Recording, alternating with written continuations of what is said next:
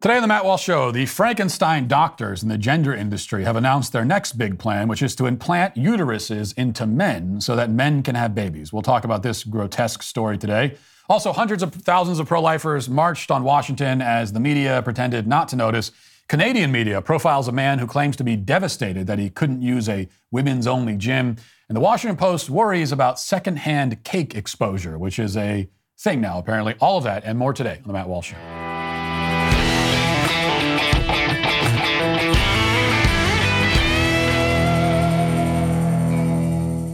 Well, you know how I feel about New Year's resolutions. You set out with lofty goals, you stick to them for two weeks, and then you fall right back into your old habits like a disgusting fat slob. Well, lucky for you, I have a goal that you can accomplish today. This is an easy one. You can complete your will with Epic Will. For just $119 and in as little as five minutes, Epic Will can help you create your last will and testament, your living will, and even your healthcare power of attorney. Their step by step online form makes it incredibly easy. All you need to do is fill in the blanks. I can cannot stress enough how important it is to get this done, especially now when the left has declared war on your values, your religion, your way of life. You need to have a will in place to ensure that your investments and your family are taken care of in the event something happens to you. 50% of Americans don't have a will. Choose today to be in that smarter half. Go to epicwill.com, use promo code Walsh to save 10% on Epic Will's complete will package. That's epicwill.com, promo code Walsh. When I was away from work this past week after the birth of the twins, uh, I did make the mistake of checking on the news once or twice. The very first thing I encountered when I briefly dipped my toe back into the news cycle was this story from Fox News. It's the kind of story seemingly designed to punish me for wanting to stay up on current events in the first place. Here's their report. A Pittsburgh Children's Hospital is under fire after its gender program navigator advocated, whatever that title is supposed to mean, gender program navigator advocated for helping transgender women, quote unquote trans women, get pregnant by giving reproductive organs to them from live donors. In a presentation on fertility in the LGBTQIA plus community last May uh, that went viral this week, the community navigator for a youth gender program at the University of Pittsburgh Children's Hospital discussed the criteria the medical community uses for gender transition in adolescents, as well as a 2018 study on uterine transplants for transgender patients. Simpson said that trans men assigned female at birth, quote unquote, would discuss the possibility of giving their reproductive organs to trans females. Simpson, who described coming out as transgender 30 years ago, said the research revealed a majority of trans women, quote, would choose to have female physiological experiences such as menstruation and pregnancy with the aid of a vaginal transplant and a uterine transplant. Yes, so the medical industry isn't pulling back from experimental gender reassignment surgeries no matter their sky high complication rates, no matter how many people have their lives ruined and are forced to live with crushing regret in their mangled bodies forever, no matter any of that, uh, in fact, the, the, industry instead is going to go the other way. They, they, uh, they're, they're going to pr- plunge forward. These surgeries are already dangerous, experimental, horrific, and now they're searching for ways to make them even more so on all three counts. So, Here's the video of, uh, we, don't, we don't need to talk about it, and describe it, you can just hear it for yourself. Here's the video of Allison Simpson explaining these, uh, for now, theoretical procedures. Listen. One area that ha- had not been looked at before in any serious way was could the donors be live donors? Because in the original study, it was, the conclusion was that they would have to be cadaver based donors or, or um, from individuals who were no longer alive, right? So live donation has been something the community has talked about for decades. It was really seen as magical thinking. Um, for a th- this would be a live donation from a, a person who was assigned female at birth but identified as a transgender man. And they said, Well, you know, I have these parts. I don't want them. You want them. You need them. So what if I gave them to you? How would that work? And apparently, based on their research, this is actually viable. Anecdotally, many, but not all, transgender women, especially those who transitioned younger in life, have expressed an interest in having children in a way that is congruent for their own bodies. But it was still surprising to see the data. Um, it was a fairly large study, as transgender studies go 182 transgender women 60% of which were aged in the ideal 20 to 29 age range, and most had no children. 94% uh, indicated they had a desire for children. Most of them reacted very favorably, something like 90 to 80% in favor of various aspects of having a uh, vaginal transplant, having a uterine transplant, and, and in UTX, this would all be part of the same transplant. Um, the tissue would be preserved from the uh, parts of the vagina all the way to the uterus. Um, having menstruation, experiencing gestation and carrying a life inside them. Oh, it's a life now. Wow.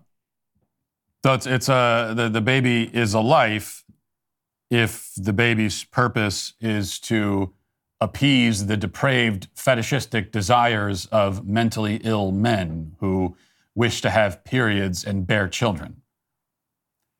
This official uh, at a children's hospital assures us that doctors can and should and eventually will start literally harvesting parts from actual women and giving them to men, thus building a sort of Frankenstein hybrid half man, half woman. I mean, I wouldn't even want to watch a horror film with, with a plot line like that. I would say if, if, if that plot line existed in a horror film, I would say it's, it's like morally problematic to even watch it as fiction because it's so disturbing and sick. And yet these people want to do it in real life. Now, let me make a, a few points about this. First of all, if you're wondering why we still don't have a cure for cancer, it could be partly because this is the sort of thing the medical field is focusing its energies on now. Rather than figuring out better ways to treat and heal people who are physically sick, hundreds of millions of dollars are being invested into turning men into women and women into men. Now, you might point out that, well, the medical field can do both, right? It can make Frankenstein monsters and it can try to cure cancer. Well, yeah, theoretically, it can work on curing and treating diseases while also devoting time to putting vaginas on men. That, that, that's true. The problem is that these two projects are fundamentally at odds. On the one hand, they're trying to make sick people better, while on the other hand, they're exploiting sick people, mentally sick people in this case, and mangling their bodies horrifically for profit. The medical field can't decide whether it, you know, the sick ought to be helped and treated or exploited and butchered. So they're sort of doing both. But you can't really answer yes to both questions because this creates a disconnect, a conflict of interest that catastrophically undermines the credibility and integrity of the entire industry. Second, a woman is not just a collection of parts that can be removed and reassembled like a potato head doll. This, of course, is the very reductive materialistic view that the left in general has of the human person, but it's not correct. Along with being reductive and degrading, it's also just not correct. Every part of a, of a woman's body, every part is female, which means that every part is ordered towards conceiving and bearing children. Um, a woman is not a man who happens to have a uterus. She's a woman through and through. Her entire body is designed to carry children. A man's body is not. I mean, for one thing, one example of many, a woman has a wider pe- pelvis and a wider pelvic cavity, which is what allows the child to pass through and be delivered. Okay, um, so if, if you if you want uh, if a, if you want a man to give birth, you're going to have to give him not only a woman's vagina and uterus, but also her pelvis. Or maybe you're going to break his and separate it, and then like in fact, you have to take every part of her body, basically, and reassemble it on his. And even then, it still wouldn't work, most likely. And even if it could work, okay, it, let's say in some science fiction scenario, you could actually harvest a woman's parts, like she's an old Buick at a scrapyard, and then use them to, you know, to, to, to give men the capacity to emulate female reproduction. You still would not have actually made the man into a woman. Okay, that is how not a woman a man is. That you could actually, if even if you could turn him into a glorified incubator, a, a uh, Frankenstein monster, a, a, freak of nature, um, a hideous abomination like this, even if you did all that, he's certainly still not a woman. In the same way, if it were theoretically possible to cut an eagle's wings off and attach them to me, and if somehow I could even fly with the wings, I still wouldn't be an eagle. And, it, and, I, and I wouldn't be closer to being an eagle. Nobody would, would look at me and say, well, you're one step closer to being an eagle. No, I'll, I'll never be an eagle. In fact, with the wings, I would be just as far from being an eagle as I was before I had them. But consider something else. In order to go down this road and engage in this kind of human experimentation, you would have to be willing to have many failed experiments, many failed attempts. Experiments, you know, often fail many times before they succeed. And in this case, a failed experiment would mean a dead baby. The, the, the, medical industry must be willing to kill countless babies, must be willing to experiment with the lives of children in order to find some sort of way to satiate this psychotic desire that some men have to menstruate and bear children. You know, and I'm not surprised that the medical industry would be willing to do that. After all, they don't they don't recognize babies as humans to begin with. This only goes to show the ultimate supremacy that has been granted to the, to the desires of trans people. They will make blood sacrifices of children for the sake of those desires. Finally, this all represents, once again, the commodification of the female body and the male body, in fact, and in the most grotesque form we've yet seen. It, it's something that I find especially appalling after having just a week ago witnessed again the miracle of childbirth.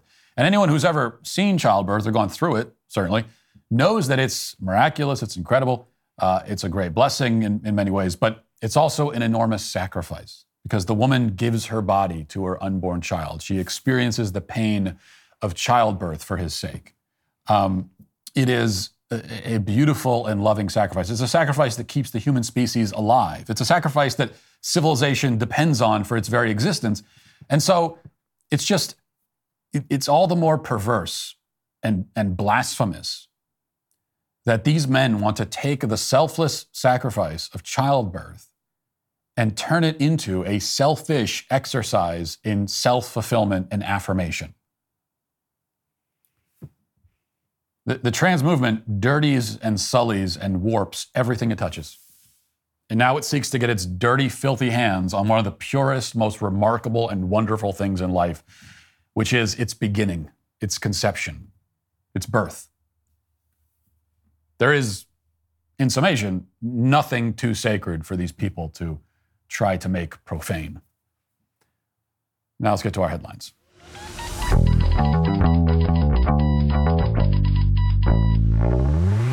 In the not too distant past, private citizens used to be largely that, if you can imagine, private. What changed? Well, the internet changed. Think about everything you've ever searched for, watched, tweeted on the internet. Now imagine all of that data being crawled through, collected, aggregated by third parties into permanent public record. Well, to keep my data private when I go online, I use ExpressVPN. There are hundreds of data brokers out there whose sole business involves buying and selling your data. They don't even have to tell you who they're selling it to or get your consent. One of these data points is your IP address. Data harvesters use your IP to uniquely identify you and your physical location. But you can mask your IP address with ExpressVPN. ExpressVPN reroutes my connection to an encrypted server that makes it more difficult for third parties to find me. Sounds complicated, but really you just have to open the app and tap one button or uh, on whatever device you're using. It's as simple as that. If, if, like me, you believe that your data is your business, secure yourself with the number one rated VPN on the market. Visit expressvpn.com slash Walsh and get three months free. That's expressvpn.com slash Walsh. expressvpn.com slash Walsh to learn more. From the Daily Wire, pro life activists, students, and organizations will gather in Washington, D.C. on Friday for the annual March for Life for the first time since the Supreme Court's historic decision to strike down Roe v. Wade. The gathering comes just days before the 50th anniversary of Roe, in which the Supreme Court declared a constitutional right to abortion.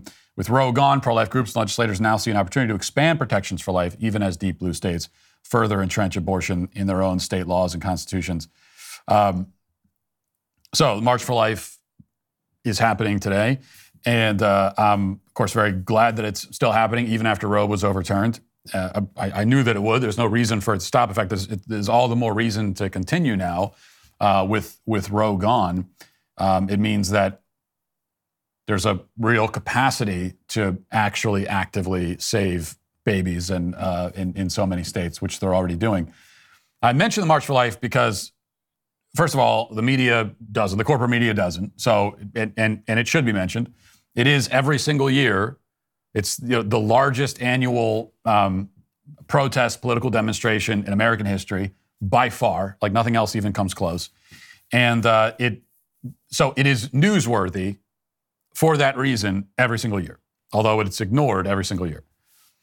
But I also bring it up because um, the, the March for Life is another example of how the pro-life movement, you know, succeeds and has been successful, and how it should be a model for conservatives, for conservative activists who are, you know, focused on on other issues.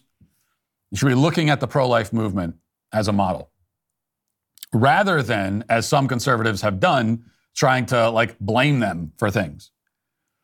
Now, The pro life movement has been out there for decades. They've been in the trenches, saving babies, um, and and having real successes.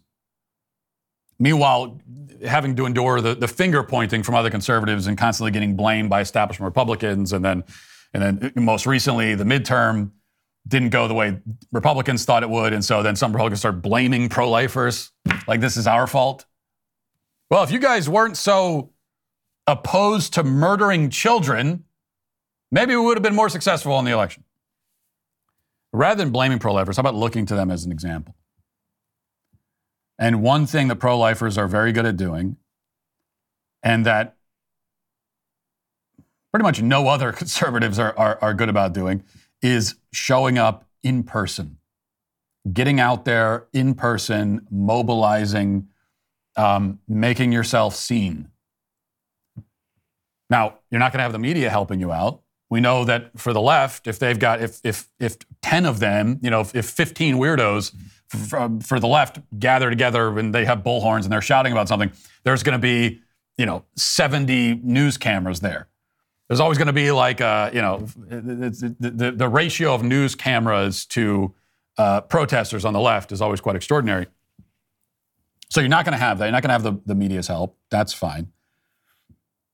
But the good news is that we need the corporate media less and less. We can just circumvent them. Keep in mind, the pro life movement has been circumventing the media since before social media and the internet were even a thing. And now, with that tool, uh, you especially don't need them.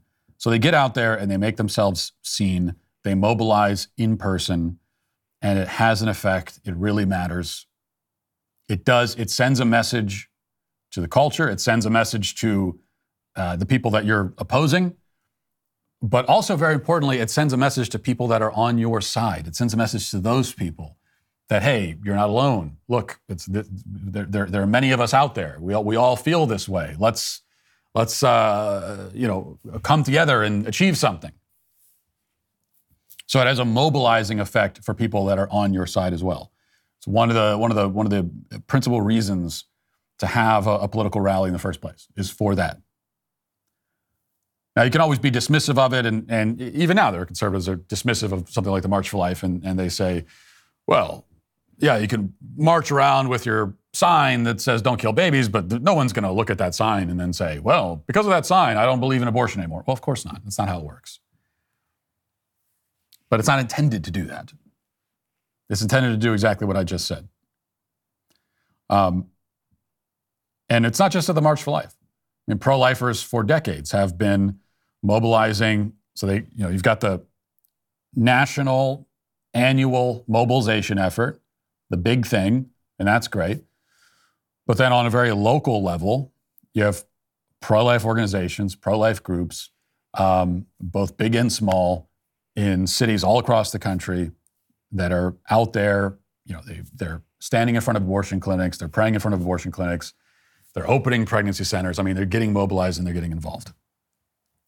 And this is what uh, conservatives across the movement need to be doing, using pro lifers as a model. All right, here's the headline from CHEK News in Canada.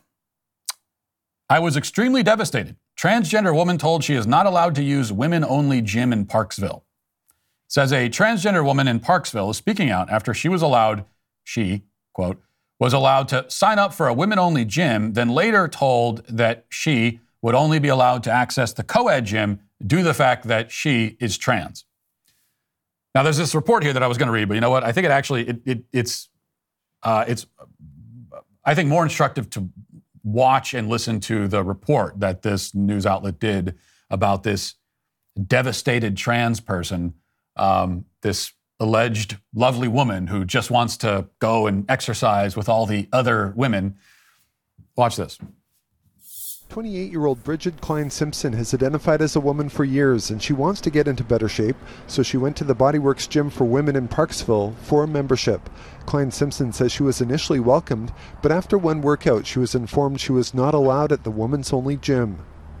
Saying, sorry, we made a mistake. You're not actually allowed to be here, but you're more than welcome to use the co ed facility. And uh, I kind of just hung up because uh, I was, I mean, I was extreme, extre- devastated. I mean, there's really no other word for it. Klein Simpson changed her gender and name legally close to two years ago, and she's been on hormone replacement therapy for more than three years. She says she wants to work out at a woman's only gym where she will feel comfortable, unlike her experiences at gyms while in university. I didn't quite understand why that was like uncomfortable because I didn't know I was trans at the time. I still thought I was a guy as well. But it was just important to me to like be in a place that would be like explicitly accepting, like, you know, you are a woman. You can, you know, you're allowed to be here. The gym's owner says members have a diversity of sexual identities, but he believes Klein Simpson would fit better at their co ed gym where there are gender neutral change rooms. Do we pick uh, the comfort of the transgender person and they may not be as comfortable with the co-ed gym, but at least that's an alternative? Or do we pick the comfort of the young girls that are working out there? They may not feel comfortable. I don't know if is that fair to them and what would parents think? What would you think if this is your daughter there? Negra says he's open to ideas and options. Klein Simpson says she understands some may be uncomfortable with trans people. I mean, all it takes is education. I mean, you, you know, like once you. Un- okay, I just wanted to pause it. Um, so we see this person here. What's this? What's this person's name that they are claiming? I don't know. I don't have it. Uh, okay. Nobody on the planet Earth believes that that is a woman. Not one person. Okay. This is the outrageous absurdity of all of this that nobody looks at that and says that's a woman. Not, not anyone. No one. Okay, the people at Media Matters who are watching this right now, they're going to clip everything I'm saying. Uh, none of them believe that that's a woman either. Nobody does. And that includes this person, this dude. He also doesn't believe it. Now he claims that he just, as of as of two years ago, two years ago, I thought I was a dude. I still thought I was a dude. Well, uh, yeah, you thought that. You thought that correctly. What what what changed your mind about that? Tell us about this experience you had. Were you was it like uh, were you walking down the road, road to Damascus? You had some sort of uh, blinding light revelation, where someone told you, "Oh, actually, turns out you're a woman." No, I'll tell you what the revelation was for this uh, gentleman is that he decided that um, it makes him uh, he gets excited by being uh, called a woman and being viewed that way, or having people pretend it anyway. And uh, and he also is excited by the idea of going to a women's gym and being around and and looking at, at women in the locker room. And so that was his big revelation. But nobody thinks that's a woman. By the way, no one also also nobody believes that he wants to go to the gym. Okay, no, no one believes that either. Nobody believes any of this. This is our the, the, the suspension of disbelief, the cognitive dissonance that we're all required to display. That's what it is. We're all constantly given this incredible burden of the, suspension of disbelief being, being told to go along with things when everyone involved, like everyone in the room, so you're being told to go along with something and to pretend that you believe something. And meanwhile, everyone around you, everyone knows that it's not true. Every single person, including the people telling you to believe it. So, but I, but I actually, you know, I appreciate stories like this. And I appreciate this guy, the service that he's providing, because this is so absurd. Okay. It's just so ridiculous and laughable that uh, it becomes a, a joke and people want to just laugh at it. They want to laugh at this guy. And that's exactly what you should do. Okay? The appropriate response to him and to his desire to go and work out with women and, and go to the women's locker room, the appropriate response, it's not compassion, it's not pity, it's not, I really feel sorry for him, he's confused. No, it is mockery. That is the appropriate response. Stop pretending to take it seriously. He doesn't. This is a game he wants you to play because it makes him feel good when you play it. And you should say not only no, but you should laugh in his face. That's the correct response. The morally correct response as well. All right. This is from the Daily Wire. Oh, and by the way, one other thing, the the so the the gym uh, guy, the, the guy that runs the gym, and he he brought up a point that yeah, I have brought this point many many times, um, and uh, but I I'm just I've been waiting for someone in his position to make the same point, which seems so obvious, which is that you're. Tr- but he says it. Well, I'm trying. I have to weigh. Okay, so I've got the feelings of this portly gentleman, and then I've got the feelings of all the women at the gym who would be really uncomfortable with this guy standing naked around them. So I've got all of their feelings, and then I got his feelings. Someone's got to win. Someone's feelings have to win. You know, it's a it's a zero sum game. Like some someone wins. These are mutually exclusive claims that are being made here, or demands rather. And so, are you going to say that do, do, the feelings of this one guy outweigh the feelings of everybody else? And what the gym owner is saying is uh, no, they don't. Of course they don't. And you could come to that conclusion even if you, for some reason, felt you wanted to respect this person's self identity, which you shouldn't. All right.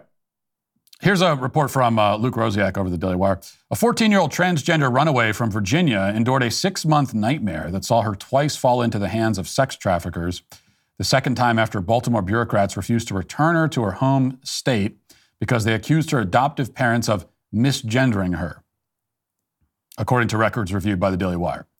The child, identified in legal documents as Sage, was adopted by her biological grandmother, Michelle Blair, after the death of her father.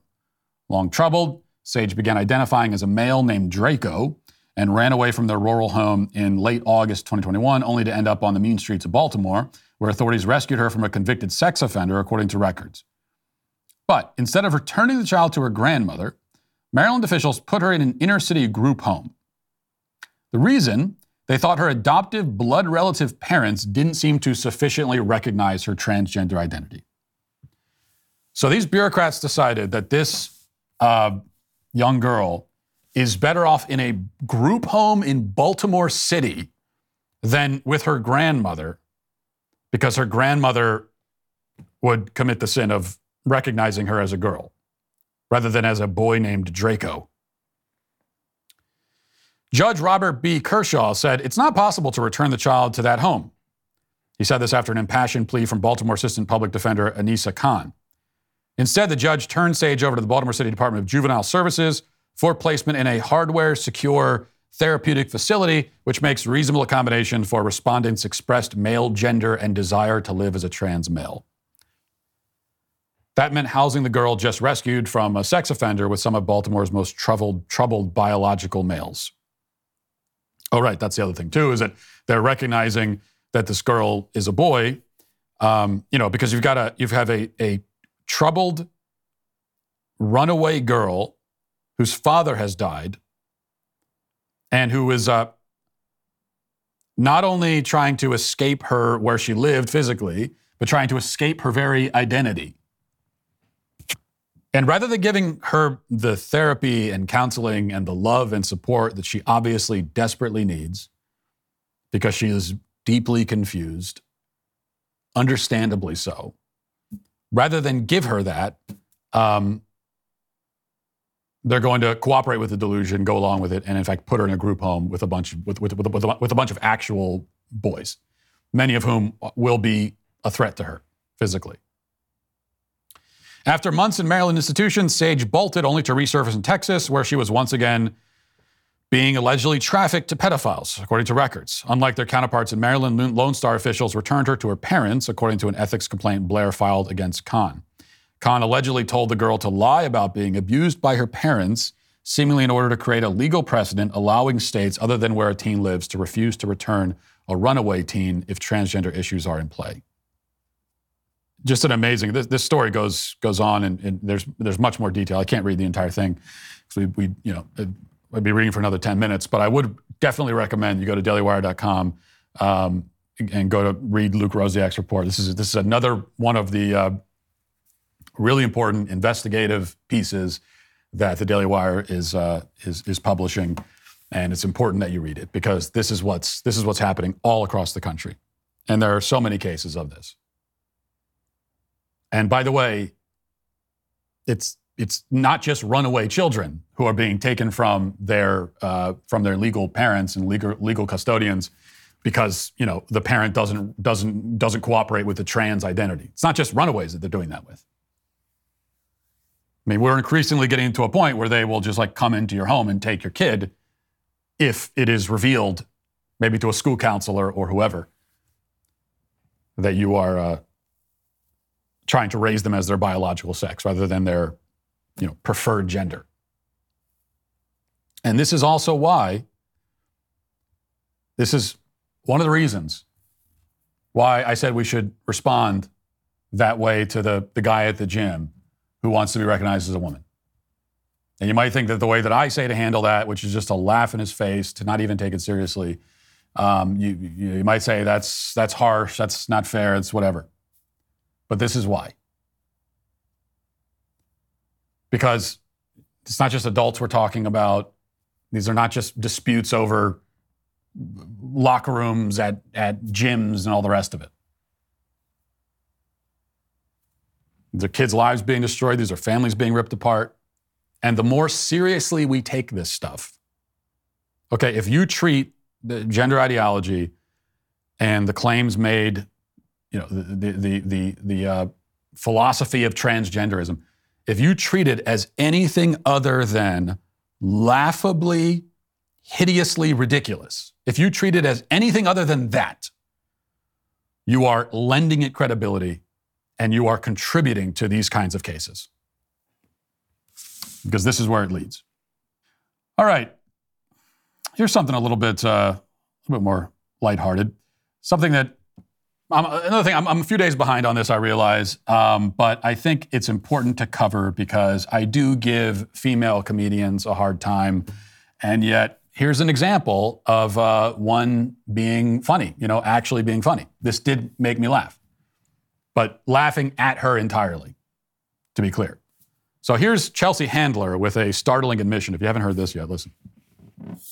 I didn't know, and this is true, I didn't know until I was 40 years old that the sun and the moon were not the same thing. I find this hard to believe, but what are you talking about?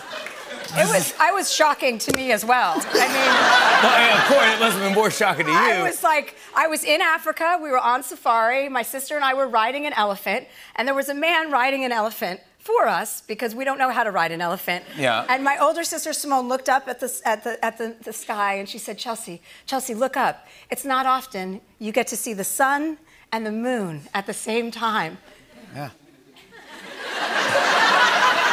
And I was like, looking, I was like Scooby Doo. I'm like, I said it. I go, wait. I go, but they're always together. And as soon as I said that, she turned around. She goes, what did you say? And I was like, oh, shut up, shut up, shut up. I was like, I'm like, I knew what I said was up, wrong. Giddy up, elephant. I was like, let's canter. Is that what an elephant does? oh my god. And um, I and and and she looked at me. She goes, I need you. And I just tried to gloss over it. I was like, never mind what I said. I know. And she said, no. I need you to tell me what you think is happening between the sun and the moon. and I was like, honestly, I just assumed when the sun went down, it popped back up as the moon, you know? a little costume change. Is that- like, is that not what's happening? The man riding the elephant spoke no English and went. and he's just like another dumb American, Yeah. you know? No, no, no. Hey, hey, don't put this on us. Another dumb American. You're the only American in the country who thinks that. So don't don't try to blame the rest of this. But think about how. And she's trying to pass it off as like this silly little anecdote, and you know, they're they're, they're and yeah, you know, there are things. Maybe we've all had experiences of some little minute thing that you didn't, you know, like you didn't you didn't realize, and, and then you learned uh, later in life because nobody told you. I don't know. I'm sure people can come up with examples like that. But think about how stupid you have to be. I mean, it's incomprehensibly stupid to think that the sun and the moon are the same thing. My three year old daughter knows that that's not the case. She understands that they're two different entities. She may not know a lot else about them, but she knows that at least. So the level of stupidity that I mean, how do you how does she breathe? Like how I mean, how does she walk? Does she can she tie her own shoes? These are all live questions now that we need answers to. How do you function in society? How, how is it that you've never like? There are some things that even if you're not taught directly, you'll just you you, you encounter. There's realities that you encounter in life. How do you avoid that one? But this is also, I, I didn't look it up, but Chelsea Handler, I'm assuming, at least graduated high school. So this is the uh, this is the modern education system for you. That it's possible in the modern education for someone to graduate, to go through the education system, and to come out on the other end not knowing that the moon and the sun are two different celestial entities.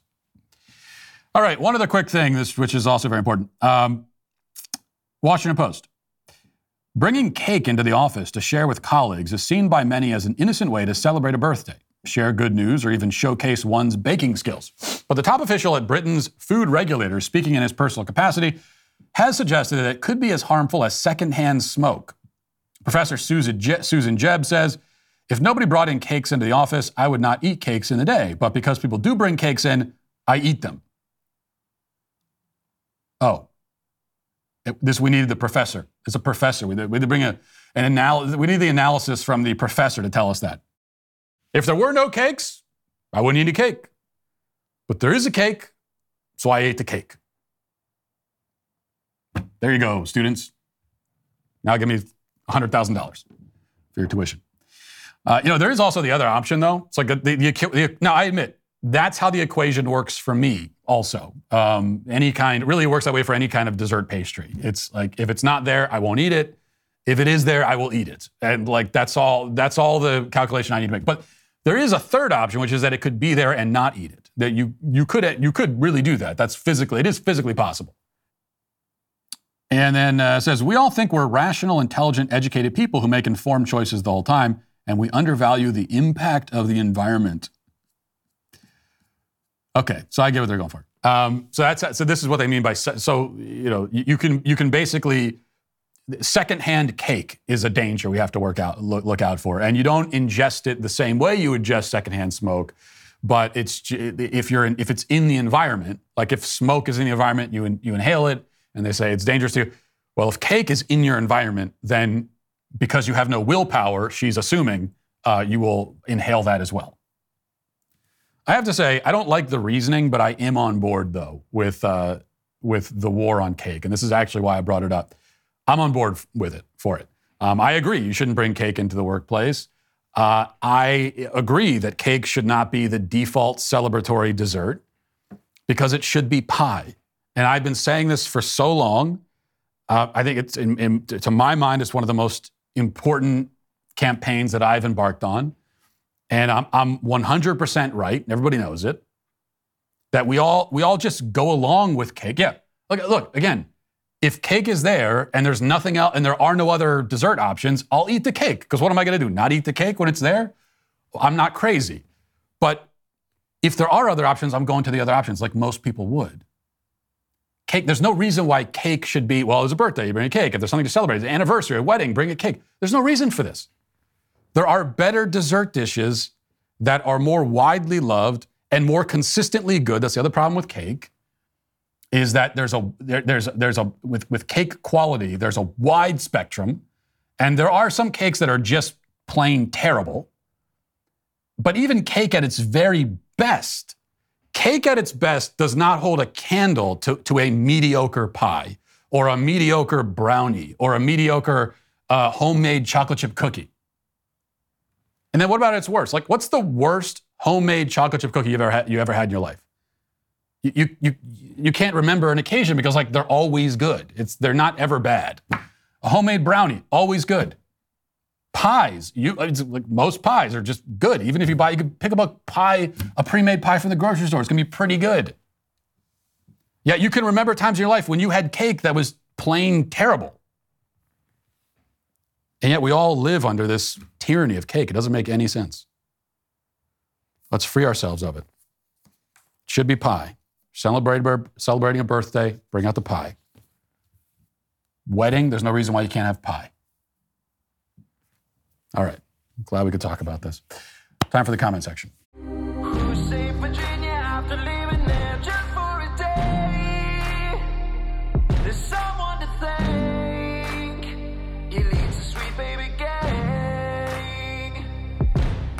JB Amazing says when Matt celebrated his new twins, people on social media got very mad at the fact that Matt has a better life than them, yet they'll never put in the work to have a life like Matt. Well, that's true, but it's not just. It's like there's there's nothing uh, unattainably, you know, incredible about my life. I mean, there are things in my life that I find in, incredible and great, like my family that I love. But the point is that like these are these are normal things that people can have. Um, it's not like I've achieved some crazy, incredible thing. Uh, but so this is this is anyone. Like if you if you have a, a, just a, a good life. No one no one's life is perfect, but it is possible to have a good life. And what does a good life consist of? All that means is that you have that you you know you have people that you love around you, um, people that you're caring for and that you love, uh, that you have a family, that you have that companionship as well, that you're doing something in your life that you care about. Like that's just what a good life is. And if that's the kind of life you you live, then uh, as we talked about yesterday, you will be hated automatically by all the many people who are not living the good life. And um, one of the reasons why they're not living the good life is that you know they have no concept of what that even would be, or they've convinced themselves that there is no such thing as a good life. There is no such thing as a life that has any sort of fulfillment or happiness. They've never felt it, and so they've convinced themselves, they've told themselves, make themselves feel better about it, that well, it must not be possible. That must not be on the menu of options, right? Uh, and then they see you come along, living your good life and you're content in your life, and uh, it, it interferes with this narrative that they told themselves, and they get very angry. Shaggy says, What happened to we just want to exist and be left alone? Now it turned into you better show pride for us or we will destroy your livelihood. This is absolutely atrocious. Uh, this will only get worse before it gets better. Well, I'll tell you what happened to we just want to exist and be left alone is that it, that never existed, right? That that was always a game. That was always uh, an illusion. Okay, that, that's all that ever was. It's like a that that you know, like as I always say, it's a, that's a was a sleight of hand trick. Okay, wasn't it wasn't actually real. Those claims that you heard. Now, you heard people say that. Ah, just leave us alone. But that was never the intention. That was never the agenda. Remember what we talked about? It's uh, tolerate, then celebrate, then participate. That is always how it goes. Christopher says calling hockey soccer on ice is literally the most offensive thing Matt Walsh has ever said. Well, the truth can be upsetting sometimes. I understand that, Christopher. Although the more that I think about it, I guess, yeah, hockey isn't exactly soccer on ice. And uh, now I'm thinking, why doesn't that exist? I, I would, that's something I would watch. Okay, I'm not, I'm not into soccer at all. I'm not really into hockey combine if you really combine the two and had soccer on ice, which is people that not with skates running on ice trying to kick the soccer ball, that sounds like the kind of thing I'd enjoy watching. Amy says, I think the internet actually shows a clearer picture of who a person is. You know, the saying that you can tell who a person is based on how they behave when nobody is looking. The internet allows people to hide behind a screen and act out as if nobody can see them. Now we're seeing the real you. I couldn't agree more. I, I mean, I 100% agree with you. um, which is why when people say the internet isn't real life and the things people say to the internet, well, it's not real life. They're not. It's, it's the opposite is the, is the truth. It's like not only is it real life, but in the way that it reflects a person's character, it's more real than oftentimes what you see in person. So yeah, the kind of person, for example, the standard internet troll who, uh, you know, you say an opinion that they don't agree with and that has nothing to do with them, and then they come to your YouTube channel or your Twitter page or Facebook or whatever, and they tell you to kill yourself because of it. Okay, that kind of person. It's true that that if you met that person in person, if you were like in the grocery store at in the checkout line, and this person overheard a conversation you're having with somebody else, and they didn't agree with what you were saying, they would not turn around and say, "Why don't you kill yourself?" They wouldn't do that. They would never ever do that in person. So, but then they say it online. So the question is, what's the what's the more real version of them? Okay, what what is more reflective of who they really are? And I would say it's clearly on the internet when they're saying the things that they won't say elsewhere because they're afraid to, because they're, you know, it would be too socially awkward, whatever, because they're afraid of getting punched in the mouth. Um, so, yeah, I couldn't agree more. Finally, your mother was a hamster, says, great username. Dear Candace, the magic of the Sweet Baby Gang cannot be astroturfed. And you're, once again, it's, it's all agreement and uh, kumbaya in the comment section today because you couldn't be more right either. That's, that's what it comes down to. You can't, this is not something that, uh, as much as Candace wants to, wants to conjure th- this magic, you can't do it. That's why, look, if I had decided before the Sweet Baby Gang existed that I wanted to have my own, you know, gang, and I'd gone to Twitter like she did to solicit suggestions, nobody would have said, "Oh, we should call ourselves the Sweet Baby Gang. We should have a slogan with a bearded baby with a diaper." Nobody would have said that. These are the things that can only come up organically in the moment. That's how you know that they're really magical. Jeremy's Razors is offering a big discount right now 40% off uh, all razor subscriptions. Why? Well, I'm glad you asked. One year ago, Joe Biden tried to force vaccines on just about everyone. Here's what uh, Jeremy, co CEO of the Daily Wire, had to say about that. Here it is. We won't be enforcing Joe Biden's unconstitutional and tyrannical vaccine mandate. That's it. We'll use every tool at our disposal, including legal action, to resist. And yes, that's the same Jeremy from Jeremy's Razors, who you may remember from the viral commercial.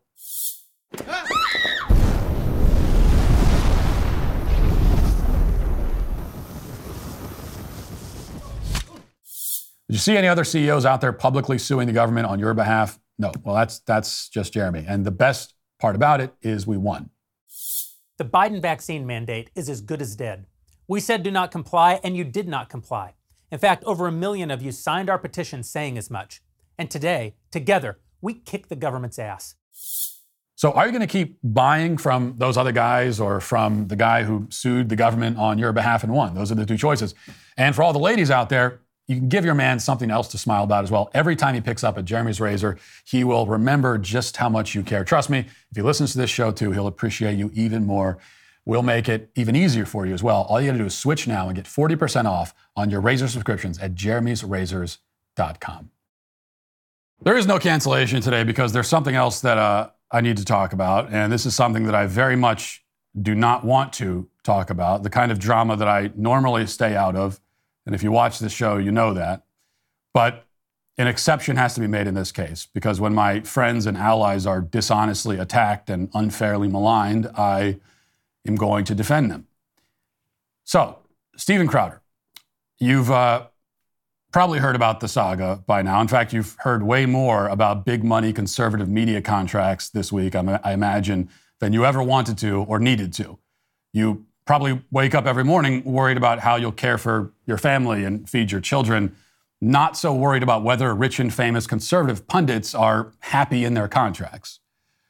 Um, that's why I don't want to spend much time talking about contracts, but it's important that we lend context. So here's a quick summary. A few days ago, Crowder, Steven Crowder, published a video titled Stop Big Con, where he attacked unnamed conservative media companies who he accused of being essentially con artists in bed with big tech.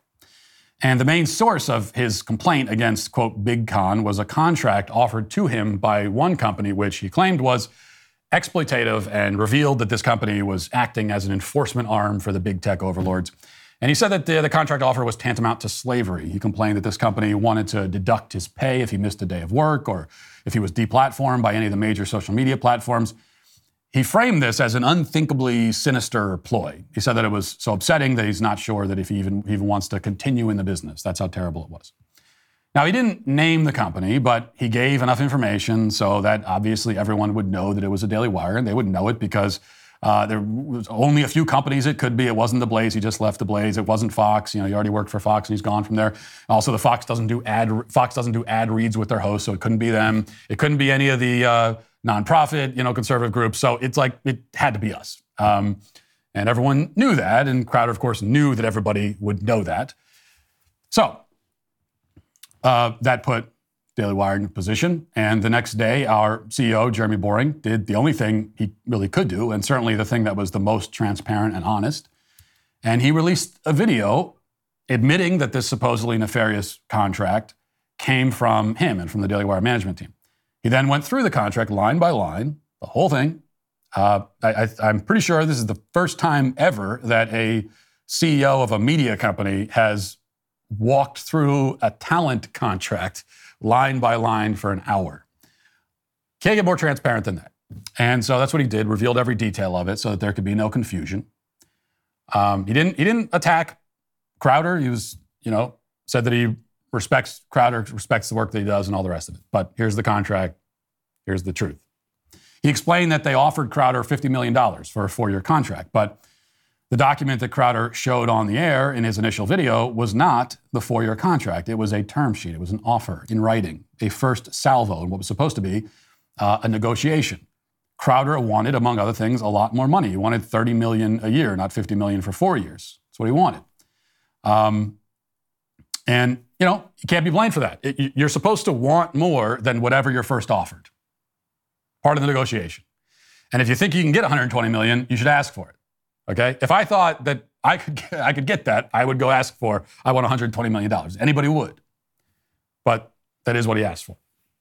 As for the penalties that Crowder complained about, um, as Jeremy explained, they, they would give him four weeks of paid vacation every year, pretty good amount. But beyond that, they didn't want to pay him for episodes he didn't actually make. And if he lost advertisers or platforms, then obviously his show would make less money, which means that he would make less money. Okay, the initial contract was, was of course, a calculation based on the initial offer, rather, a calculation based on the revenue that Crowder was expected to bring in. And part of that calculation is looking at the platform access that he has. All of that is monetizable. Crowder monetizes it right now. We all do. And so it's worth something. And so they're making a contract offer based on that. Like this is how, how what all that is worth. We're going to pay you this for that. Um, if that goes away, then it doesn't have the same value anymore because it's not there. Now, the offer wasn't meant to be a charitable donation. If something were to happen causing him to bring in a lot less revenue, then they would want to pay him less income because he makes less. This is a very normal aspect of any business. It's how all businesses operate. It's how Crowder himself operates his own business. It's not shocking or scandalous. Though it should be noted that, according to the term sheet, even if Crowder got demonetized and banned from every platform, the Daily Wire would still pay him millions of dollars a year to make content for the Daily Wire's platform. And please note that if, if he didn't want his money to be tied to ad performance and platform reach, you know, that is that's one way to structure a contract. It's not the only way. Um, and if he didn't want that, he could have negotiated for a lower base salary, which would still be millions a year, in exchange for guarantees that he would receive it regardless of those factors.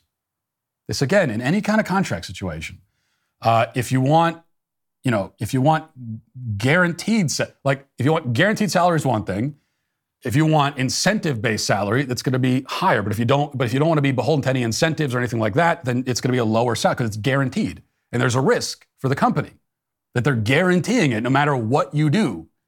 If you lose money, if you whatever, if, if you whatever happens, we're going to guarantee this. Well, that's a risk, so it's going to be a little bit less. Could have countered with that. Um, he didn't, and instead he went public. Now, the next day, after Jeremy released his video, Crowder uh, responded with another video. After having accused the Daily Wire of being in bed with big tech based on a mangled reading of extremely normal contract language, and having essentially accused his friends, Jeremy and Ben, who he's known for a decade and who have supported him many times over the years, of being sellouts and con artists, he then played snippets of a phone call that he had with Jeremy, which he secretly recorded. In the call, Jeremy says most of what he said publicly in his first response video.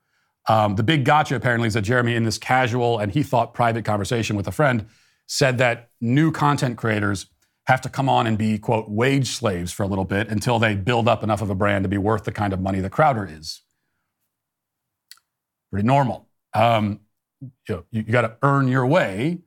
Uh, you have to earn your way in the business. That's another way of putting it. Wage slave is a normal expression that most of us have used. It's not offensive, but which is supposed to be so so sinister coming from Jeremy's mouth that it justified publicly releasing a private phone conversation with a friend who trusts you or trusted you. In the phone conversation, Crowder sticks up for the up and coming young creators who he says he's most concerned about. He says that he would uh, he wants to teach the Daily Wire how to run their business. He, he knows the way to do it, and, and uh, Daily Wire doesn't. He wants to tell them how to do it. He says that he doesn't want to be beholden to big tech. He wants to be liberated from it. He presents this as a revelatory idea and one that the Daily Wire somehow disagrees with. Of course, he says all this in a conversation that he knew he was recording, and he knew he would release it to an audience because that's why you record it. He also insisted that the Daily Wire should adopt his business model of trying to get away from big tech dependence, which doesn't make a lot of sense because that is the Daily Wire's business model. We have built up a subscriber base of a million plus with the intent of creating our own institution. This has been a Daily Wire's business model since long before they made an offer to him. You know, the, the, these, this is something that in, in the company meetings that uh, Jeremy has with all staff here, including myself, that are live streamed for the public to see, okay, this is talked about all the time that this is our goal to become an institution the left has all the institution, the right doesn't doesn't have any, and so we want to be our own, so we're not beholden to uh, uh, to these big tech companies. In fact, bringing Steven Crowder on board was supposed to be in service to that ultimate goal, but it's a goal that takes time and it requires money and a lot of it. And in the meantime, we do indeed depend partly on sites like YouTube to access an audience and generate revenue.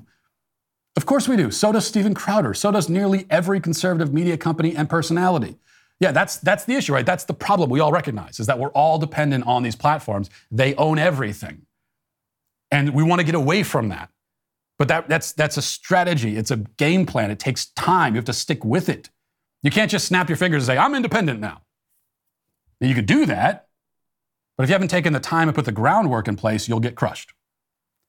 We want to be the first to be entirely independent of all these, or among the first to be entirely independent of all these, all these platforms. But again, that takes time. We nearly doubled our subscriber base last year. I mean, it is doubtful that, that, that any other subscription service in existence grew at that rate. So we're going as fast as we can. I mean, we're going faster than almost anybody, and yet it still takes time.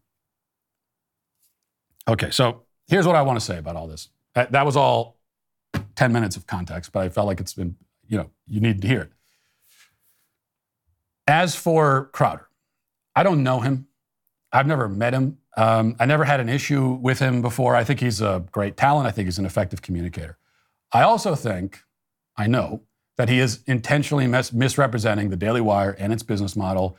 And I even more think and know that calling a friend and an ally and secretly recording it and using it against him in, in, in, in, in public is the lowest thing I've ever seen anyone do in this business. And I've seen people do some very low things.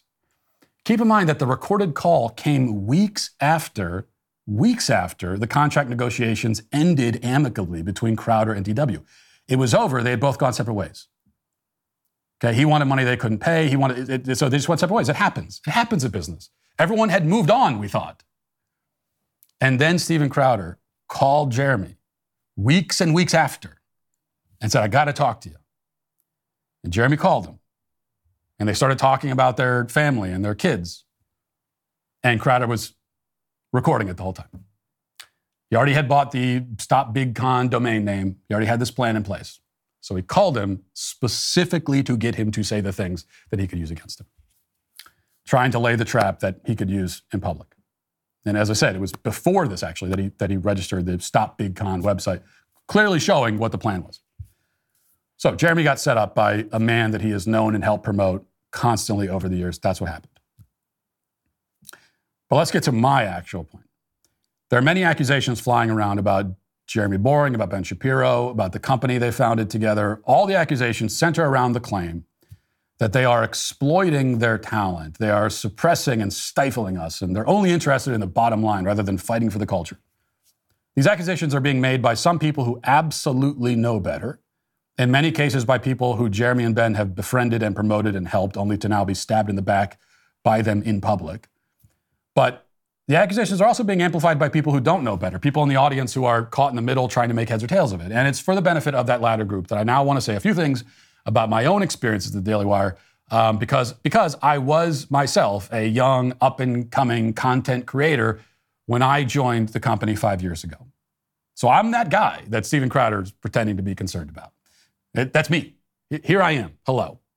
Um, today, I have one of the top news commentary podcasts in the country. I didn't start that way. So I think my perspective is relevant to this conversation. Though I realize that I'm in a lose lose situation because if I ignore all of this and I say nothing in defense of Jeremy and the company, my silence will be taken as an admission that the attacks are true. But if I speak up, then the critics will simply assume that I'm only saying this because I was forced to. There is nothing I can say or do. That's the game here, right? This is the game we find ourselves in, in this business sometimes.